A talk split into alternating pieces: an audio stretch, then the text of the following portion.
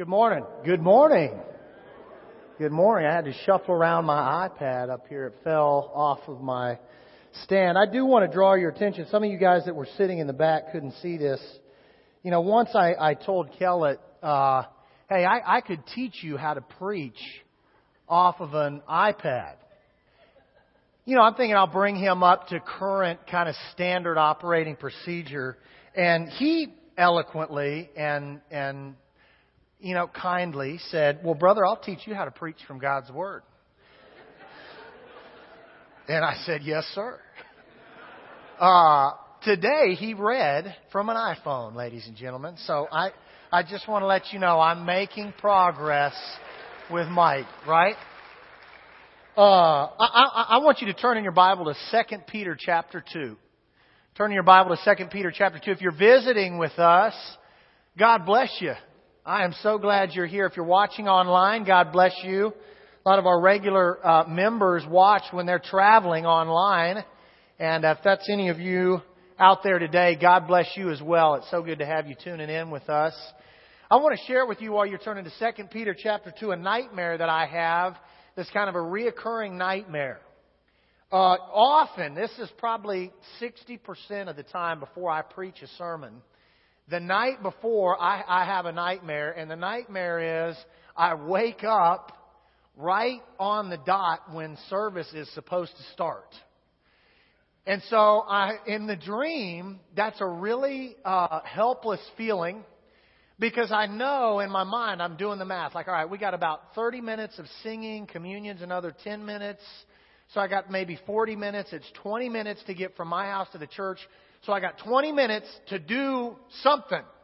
And I'm, I don't know if you've seen those Snickers commercials where like a guy gets really hungry and turns into this high maintenance kind of diva type personality.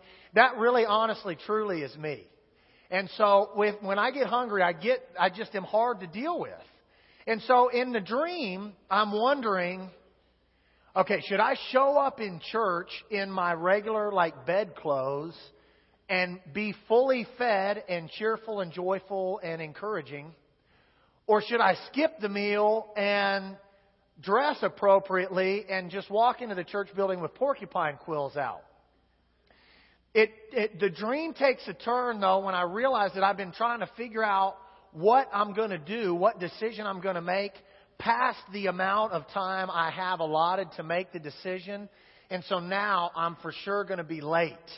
And I always wake up, I woke up twice last night with the thought of Mike or David or Alan up here saying, well, welcome church, uh, welcome this morning. Um, Trent, come on up. Trent, are you out there? Trent, come on up and, and preach for us. And so what I, I've tried some ways to deal with having that reoccurring nightmare. One, the, the option that I'm doing right now, I've got like three different alarms that are set. One of those alarms is not connected to a power source. It's self-sustaining. So that if we would like lose power, a storm just blows in out of nowhere, that I've got one alarm at least that would go off even if the electronic grid in the United States of America were to shut down, I would be to the church house on time. So I don't know why I, I have the dream, but, but it's a recurring dream before I preach. And the, the application today for what we're going to speak about is that, that as Christians, you have got to be prepared. As Christians, as men and women of God, you have got to be prepared because you are in a war. And this is a war God has been fighting since He created Adam and Eve and they were tempted by the enemy to win His people to Himself. And it's a war that's not fought in flesh and blood. It's not a war you can see. It's a war that is unseen. And it's deliberate effort by the enemy to sneak in and tempt God's people and entice them away from God and cause destruction in this life and destruction in the next. Some of you are walking around oblivious to the reality that you need to be prepared for war. And the Apostle Peter saw some of those same tendencies in the church he was writing to centuries ago, the first century church. He saw people who were being led away by teachers who had come in and were spreading doctrine and heretical teaching and lies to try and sway God's people away from the truth and toward the lie of this world of the enemy. So this morning I want you to turn to 2 Peter chapter 2. Some of you are already there. We're going to pick up the scripture starting in verse 1. The Bible says this. But there were also false prophets among the people, just as there will be false teachers among you. They'll secretly introduce destructive heresies, even denying the sovereign Lord who bought them, bringing swift destruction on themselves. Many will follow their depraved conduct and will bring the way of truth into disrepute. In their greed, these teachers will exploit you with fabricated stories. Join with me in prayer. Lord, we love you. We ask uh, that you would speak to your church through your word this morning, that all hearts and minds would be receptive, lives would be transformed, and uh, p- good conscience would go into the pledge of new decisions to be immersed into you, into Christ Jesus. And God, I just ask that you would help us all to be attentive this morning in, in Jesus' name. Amen. Peter's aware that the church is going to be under persecution by false teachers. The first thing he directs his audience to be attentive about is their past. Sometimes you gotta look to your past to plan an optimal future. He says, if you'll remember the history of the Israelite kingdom, there were lots of instances where men claimed to be speaking on God's behalf, and actually the words they were speaking were not from God. It makes you wonder what he's talking about or who he's thinking about as he directs this teaching to his audience. I'm reminded of Ezekiel chapter 13. Prophet, Ezekiel says this, chapter 13 verse 1. The word of the Lord came to me. Son of man, prophesy against the prophets of Israel who are now prophesying. Say to those who prophesy out of their own imagination, hear the word of the Lord. This is what the sovereign Lord says. Woe to the foolish prophets who follow their own spirit and have seen nothing. Your prophets, Israel, are like jackals among ruins. You have not gone up to the breaches in the wall to repair it for the people of Israel so that it will stand firm in the battle on the day of the Lord. Their visions are false and their divinations are a lie. Even though the Lord has not sent them, they say, this is what the Lord declares. Peter is saying, church, remember the words of the prophets who spent lots of time defending against false prophets. False prophets who would say, what I am saying and what I am teaching is from the Lord when it is not. Ezekiel saying their divinations were false and lies. But that didn't stop these false prophets from speaking as though they're speaking in the name of the Lord. Peter's telling the church, first century church, this has happened and it will happen. There's a story of Jehoshaphat, king of Israel in 1 Kings 22. He's going to go to war against Ramoth Gilead. He wants God's counsel. Should I go and fight against Ramoth Gilead? If I do, will I be victorious? In 1 Kings 22, verse 6, the king of Israel brought together the prophets, this is Jehoshaphat, about 400 of them. And he asked him, Shall I go to war against Ramoth Gilead or shall I refrain? What did the prophets say? Go, go, they, they answered. For the Lord will give it into the king's hand. Jehoshaphat asked, Is there no longer a prophet of the Lord whom we can inquire of? You see, the king of Israel knows something right here. He knows that all 400 of these prophets, not one of them is actually speaking words they have heard from God. At least Jehoshaphat's wise enough to recognize false prophecy contrasted to authentic prophecy. So he asks directly, I've got to find a man of God. And it's the same problem in the first century church. There are people in Peter's audience that are being led astray. And if you'll look over the, the entirety of the Old Testament, what you'll find is, as a rule, the false prophets dramatically outnumber authentic, faithful prophets. Peter's saying, wait, you've gotta wait, you've gotta look, you've gotta listen, you've gotta be aware. Not everyone who says, thus saith the Lord, is speaking on the Lord's behalf. Just because the name of Jesus is mentioned doesn't mean that truth is being mentioned. And people are deliberately, Peter is saying, trying to lead you away from authentic truth using words and phrases and actions and gatherings and methods that sound familiar and seem appealing and almost seem to be from God, but they're a lie. He says you've got to learn from your past if you're going to plan for an optimal future. You know, as I'm thinking about Peter speaking to his audience, who better to speak to them about learning from your past than him? Peter, right now at this moment, is living in God's will. He's delivered sermons at Pentecost, baptized thousands, established churches, gone on missionary journeys, healed people.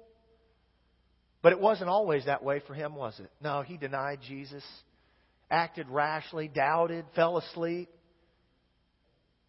But Peter had the audacity and the self discipline to learn from those things. And through the power of God to be transformed such that his future looked qualitatively different at this moment in time than it would have had he not learned from the past. As a church, we've got to be aware that the same enemy that was attacking the first century church is still the same old enemy that tries to attack us. Peter's admonishment to his audience in that day is the same for us in our day. Peter goes on to talk about the strategy of the false teachers. In the first century, apparently, the false teachers were secretly introducing heresies, even denying the sovereign Lord who brought them, bringing swift destruction on themselves. I'm reminded of the words of the apostle Paul in Ephesians chapter 5 and verse 12. He says this, it's shameful even to mention what the disobedient do in secret. And isn't it true that when we're disobedient or have a disobedient tendency, we want to keep it a secret?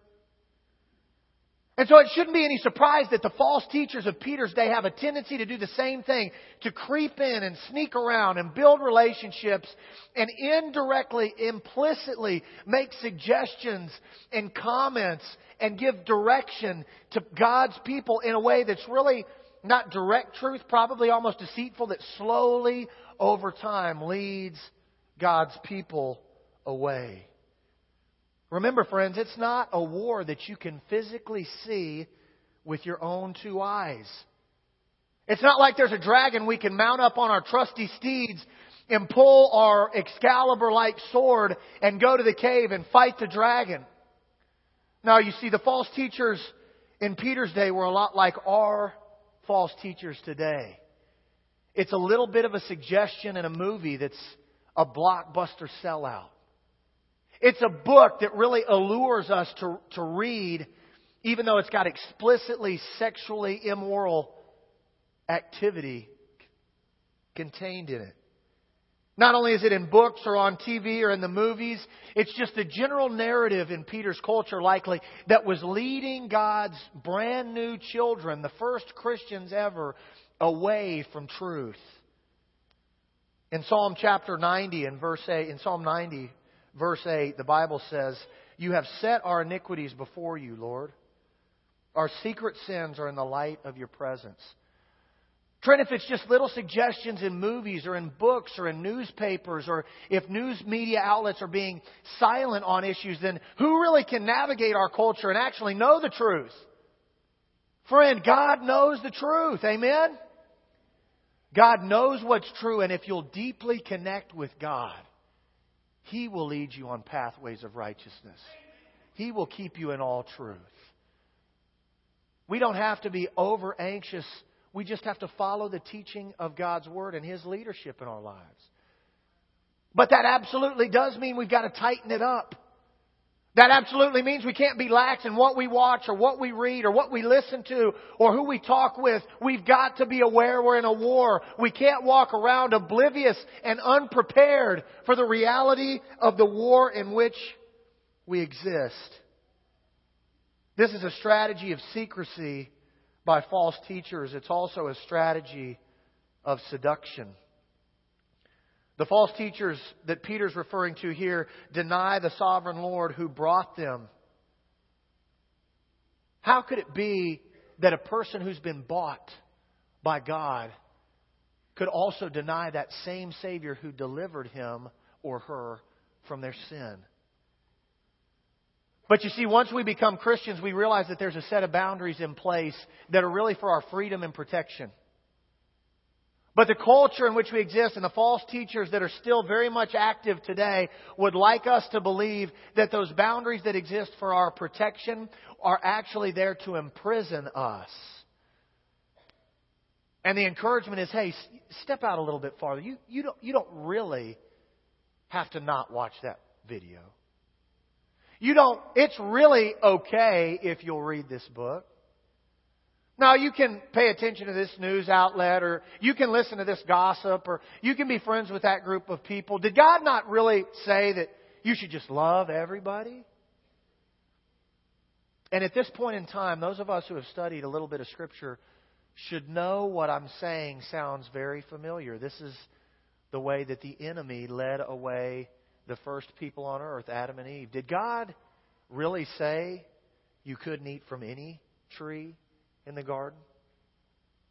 And what was it that appealed to Eve? It was the lust of the flesh, the lust of the eye, and the pride of life. I'd have this knowledge. It was good for food, and ultimately, I would be like God.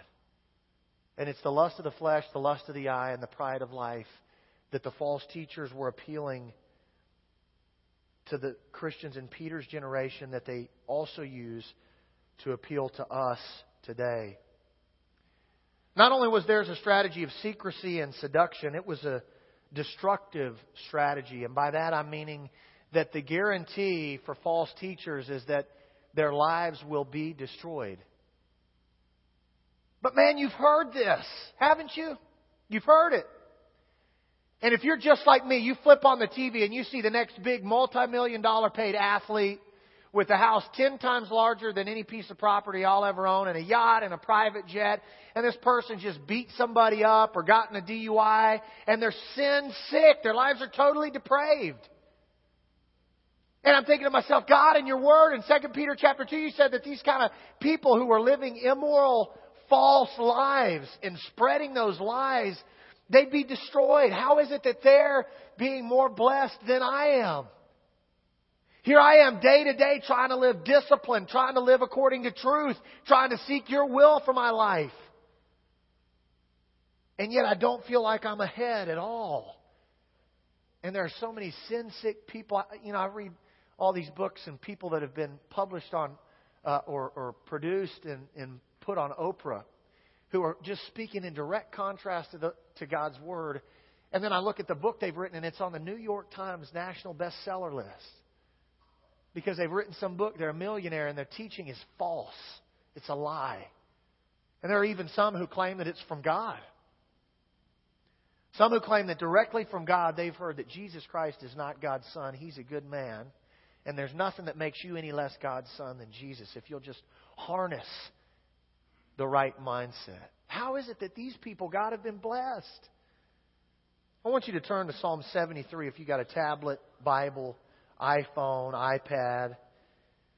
Now, I didn't have you turn to these other places, but I, I'm having you turn here because I really do this week, this month, this year, I want you to look at this multiple times. When you're feeling discouraged or it seems like the world around you is being blessed and you're living a Christian life and it doesn't seem like you are, I want you to remember Psalm 73. The writer of this psalm puts it like this, starting in verse 2 But as for me, my feet had almost slipped. I nearly lost my foothold, for I envied the arrogant. When I saw the prosperity of the wicked, they have no struggles. Their bodies are healthy and strong. They're free from common human burdens. They're not plagued by human ills. This is what the wicked are like. I'm skipping down to verse 12 now. This is what the wicked are like. They're always free of care. They go on amassing wealth, surely in vain. I've kept my heart pure and I've washed my hands of innocence. All day long I've been afflicted, and every morning brings new punishments. Some of us have been living the Christian life for decades, and this is how we feel. Man, here I am, God, living in your will, living in your way, living in your word doing my best. Giving it my all. And God, these sinners and these false teachers are blessed so much more than me. God, where are you? My wife and I have been trying to have kids for years, and all these sinners and sin sick people are having multiple kids. Why can't, God, where are you? God, I've been working hard every day of my life, and I can't stop living paycheck to paycheck. And these guys in casinos, man, they're just, they're wealthy, they're winning, they're, they're hitting the lottery. God, God, where are you? Peter, if it's true that the false teachers are going to experience destruction, then where's the destruction? I think the writer of Psalm 73 really gets it in the end. Let's skip down to verse 27. Those who are far from the Lord, God's speaking to some of you this morning. You're very, very discouraged. This is you. You stayed away from false teaching. You stayed away from sexual immorality. You stayed away from the bondages of sin because of your faithfulness.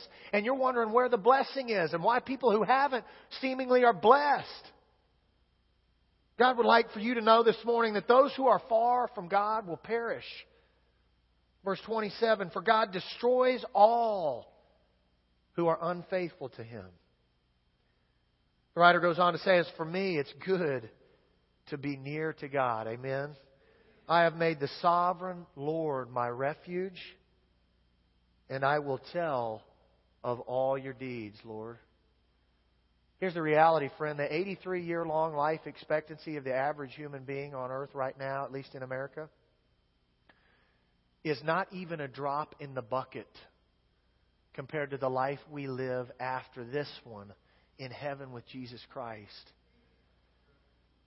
But the enemy would like for you to believe that all there is is what's here. That's one of the biggest lies of false teachers in the history of the world. What's here is what's real. What's here is what's worthwhile. What's here is what you've got to immerse yourself in to get peace and passion and purpose and joy. So come on, throw off the blinders, throw off the boundaries, throw off the laws, and just live life how you want to live. If it feels good, do it. If it's easy, it's probably God's will, especially if you can get it right now. And those same types of false teachers that were leading Peter's audience away are still making those same claims today. We have got to remember that we are in this world and not of it, designed for a world beyond this, much greater and more blessed. How is it that the supporters of, of these false teachers are so easily taken with their teaching? We get a little bit more of a description skipping down in 2 Peter verse 2, chapter 2 verse 2. Many will follow their depraved conduct and will bring the way of truth into disrepute. Depending on your translation, depraved conduct might actually be translated sexually immoral conduct or lasciviousness the false teachers in Peter's culture were leading God's people away through sexual immorality. That really sounds familiar, church. No doubt they were marketing passion and lust and pleasure over God's law and discipline and order and self-control. No doubt they were calling God's people to parties and orgies and sexual sins and, and saying little things like, God designed this. You're born this way. Just go with it.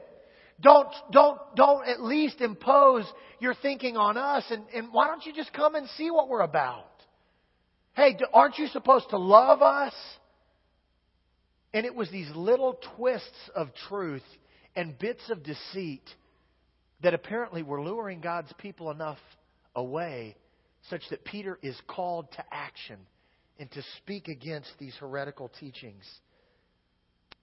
Not only that, but the followers, the supporters of these false teachers, were erroneously twisting the truth. That's not simply saying that the Bible is not true. It's spitting in the face of God and saying God's a liar. With a deliberate intent to bring shame on God. This is a, a modern day illustration that may apply here. I don't know what happened in Deflategate with Tom Brady and the Patriots. But what I do know is that it seems to me like somebody let some air out of some footballs that potentially gave the Patriots an edge. I haven't kept up with it word for word, but this is my general sense. Whoever lets the air out of those footballs, the moment the air is coming out, knows two things. The first is that there is potential for this to help the team. That's the allure, that's the lust, that's the passion, that's the pleasure. But the second is that what they're doing has the potential to disgrace the team of the New England Patriots.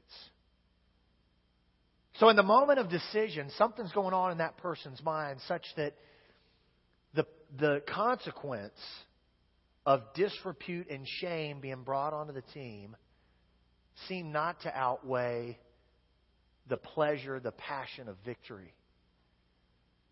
And so many of us in our Christian lives are faced with that same fork in the road. Man, I've got an opportunity to be self controlled, self disciplined, and live in God's will and bring glory and honor to Him. Or I've got the opportunity to do what in this moment feels really pleasurable and passionate and bring a lot of glory to self. And too often we're making the decision that costs us the most because it's not the one that glorifies God the most. And when we get caught in that thinking of disobedience and sin and shame for long enough, all of a sudden now God is the enemy and He's the one who was wrong. And how could we ever have been so deceived into thinking that God's Word was true? And now you're getting closer to maybe what some of the false teachers' demeanor and affect was like as they were going around proselytizing young new Christians over to their way of thinking and behaving. And friends, I really think that the, the application is almost identical today. It's people who have been trapped in sin for so long that they've either got to admit that every life, everything they've been doing in their life is a lie. It's false, it's empty, it's artificial, and that God's Word is true. Or they make God the enemy and elevate themselves to his position of authority. And it's way hard to surrender all of your old lies and artificial living over to Jesus and say, hey, I'm a sinner and I repent and I've got to have you as Lord of my life. But so often we as Christians are right there kind of doing some of the same thing in almost a similar boat, not diligently pursuing Christ, but sometimes letting our own passion and some of that false teaching and false doctrine persuade us away from living an obedient Christian life. And this is what fuels the sin sick culture we live in and encourages that kind of false teaching and anti religious atmosphere to be growing and growing and growing day to day. We got to take a stand, ladies and gentlemen. We've got to resist. And we've got to continue to start being victorious in this war that we fight in. In conclusion, I think the apostle's trying to give us some pretty specific advice here. There are two things I want you to take away. The apostle's advice is twofold. The first thing he says or intends for us to understand here today is that Christians cannot let the culture define their convictions. Christians cannot let culture define their convictions. And here I'm talking about your mindset. I don't care if everybody on planet Earth says there is no God. God is real. And God is alive.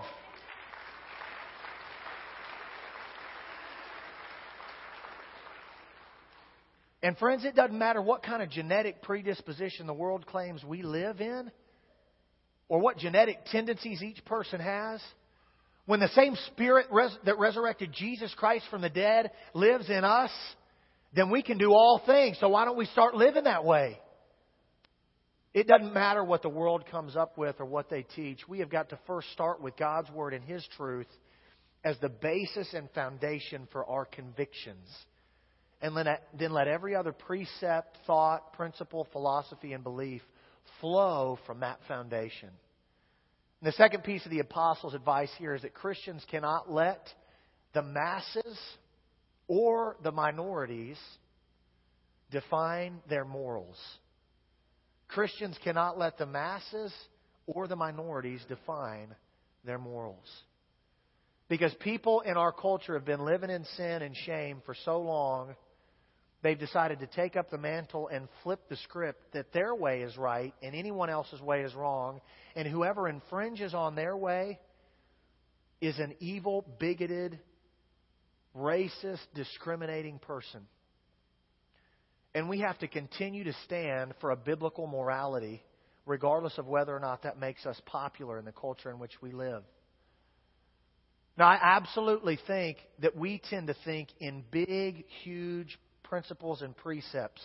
Things like uh, homosexual unions or abortion laws. And certainly Christians need to take stands on those issues.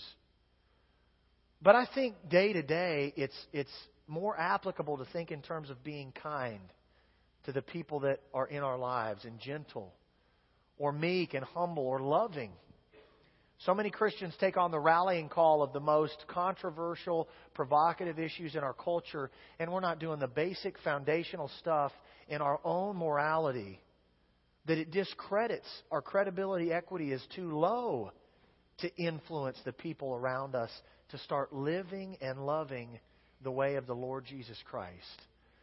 Some of you, under the sound of my voice, may have got your convictions all misaligned as a result of false teaching in the culture. And some of you may have gotten your morality all out of whack because of the majority or the minority. But this morning, God's asking you to realign your thinking and behaving with His Word. After I pray, while we sing, you'll have a, an opportunity re- to respond if that ministers to you. Let's pray.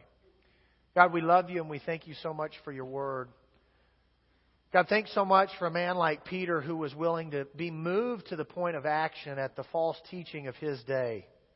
Thanks, God, that his direction was clear. We cannot let the culture define our convictions or the masses or minorities define our morals. God, in the sin sick world we live in, it's easy as your children to get swayed with that deceit. And I pray if there are any here under the sound of my voice who are not living in accordance with your word, who are being persuaded by the culture in any capacity. Maybe they're not being kind enough or loving enough or disciplined enough or self controlled enough. God, that you would call out to them in this moment, that they would have the desire to realign their thinking and behaving with your word. And maybe, God, it would be so uh, that they would choose to respond because of the, of the call that you're placing on them right now. I just ask in Jesus' name that any who need a renewal of mind and heart this morning would take this opportunity. In Jesus' name we pray. Amen.